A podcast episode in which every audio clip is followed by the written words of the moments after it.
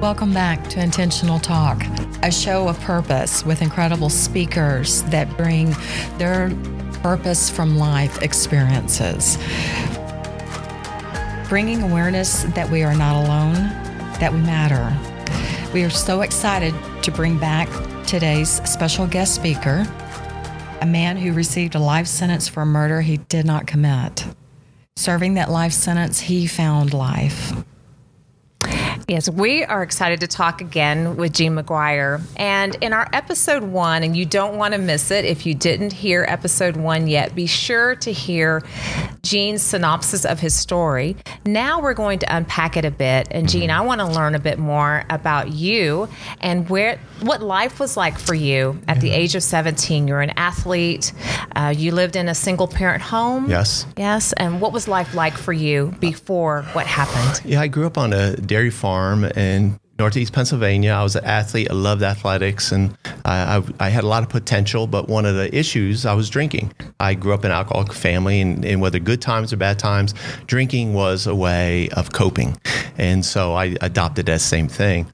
Uh, athletics really helped me out as far as um, staying in school. Probably I probably would have quit in ninth grade, but athletics kept me in school. Um, and uh, but you know, I had I I was I, I lived in a a functional alcoholic home and uh, um, it was it was tough at times. But you know, I, I, I was fed, I was clothed, I was never beaten, I was never abused. Um, I made some bad choices, I made some bad decisions in in a rebellious way, which obviously put me in the situation where uh, a murder occurred and uh, ended up in prison doing life. Now, at that time, though, Gene, did you consider yourself a tough guy? You're an athlete and built and strong. Yeah. Were, were, you a tough guy? I wasn't a tough guy. I, I, I, hated a fight. I had a couple fights in school, but it, it hurts to get punched, you know? Mm-hmm. And so, uh, but I, I knew, like, obviously, when I went into the prison system, I heard stories, you know, and so I kind of put on this air and um, I you know I didn't get in fights the first month, but soon after I did, you know, and and but once you get established in the prison system, everybody's challenged, and so it's it is kind of tough. But I'm not a fighter. I'm, I'm not. Uh, uh, I never really felt like I was a tough guy. Yeah. But did you ever uh, develop any skills um, that you use today, or develop skills during that 34 years in prison? Um, you know, I, I, I, had my first job was welding, um, and then I, I spent a lot of time as a hospital orderly. And everything I like to be around is around people. I love being around people. Even before I was a Christian, I loved to be around people and learning to, you know, build friendships and all that. Um, everything uh, from architectural drafting to uh, construction I did in the prison system, uh, which I've used um, and, and it's been helpful a little bit. I did roofing for nine months and so I had some ideas of what we were doing, you know, and I was able to kind of contribute not so much to the physical part because the guys that do roofing are unbelievable. yeah, that's not, yeah, that's not my skill. But, so, yeah. well, what did you aspire to be? So if I if I took you back at, at 17 and even before, oh, yeah. really, what, what were you what were you thinking? Was were your plans to uh, be involved in construction and roofing? No, I, creative. I well, I, I loved welding, um, I, but I really wanted to go into the Marine Corps. Mm. And I, I, talked to a friend of mine even through the whole, my whole sophomore year. And his idea, he wanted to go in the Navy, and I wanted to go into Marine Corps. And that was, if I if I could pinpoint one thing, it was I wanted to go into the military. Yeah. So, what was life like at home? Um, I understand your father yeah. was not present, or, or was he? Well, um, early on, no. Parents divorced, and my mother remarried. And she married a great guy. He was a Christian. He was a farmer, and I just one thing I can remember him saying, "Trust the Lord" all the time.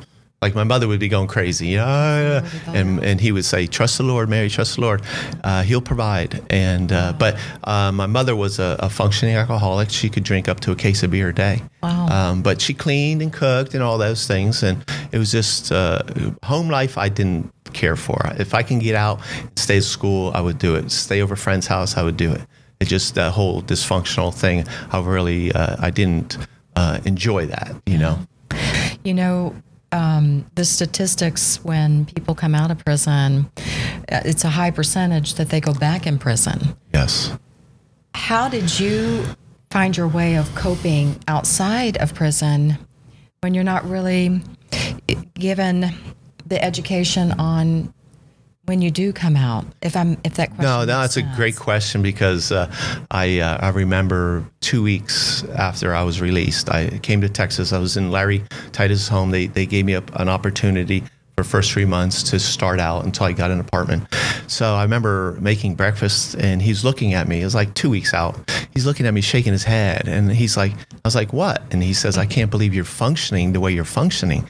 And Larry been in prison ministry for, for 30, 40 years, you know, and he had he's had 30 people live in his home from the prison system. So he, he it's not a high, like you said, recidivism is is is is high. And uh, it's it's um, so he's and I said, well, you know, I, I wasn't raised in a cave, you know, and I thought about it afterwards. And the idea was that obviously I knew the Lord, but I made relationships the most important thing in my life. All through my my uh, 25 years, of you know, 10 years. Uh, I'll not say in the next 35 years, but 25 years as a Christian, I made relationships the most important thing over projects. And I was a project guy because the busiest, I, the busier I was in prison, the faster time went. And so for me, uh, the Lord told me one day, Gene, doesn't matter what you build if you don't have relationships as a priority, is, it's nothing. It doesn't. Their their relationships are going to go eternal. Projects they're going to be burned up or Yeah. you know whatever. So it really made that bring home. So when I got out, I knew if I could uh, be polite, if I can be caring and loving, I would I would be successful.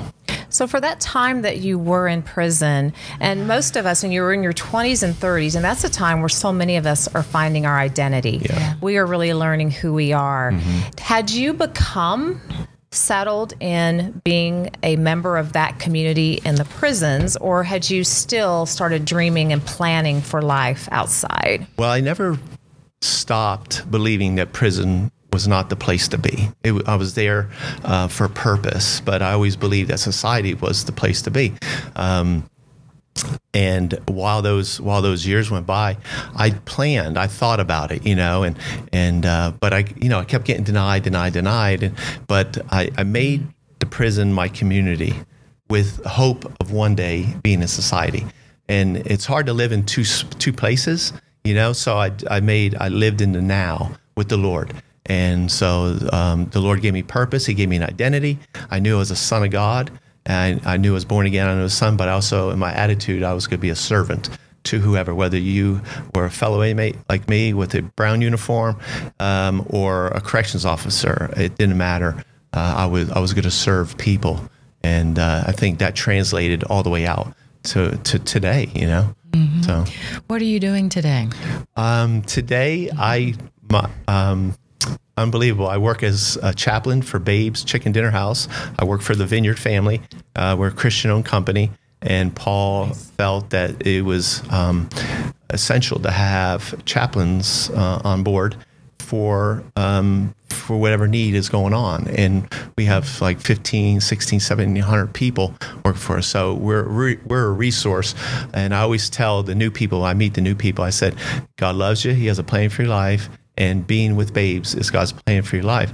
Now, tomorrow you can find out tomorrow, but for today you're here, you know, and uh, it's just amazing. Their eyes light up. So I'm a voice, um, uh, hopefully, to tell them that God loves them and they have a purpose and a plan and for the life, and their eyes get big. It's it's unbelievable. So working for Babes is my full time. I also travel and speak wherever I get invited.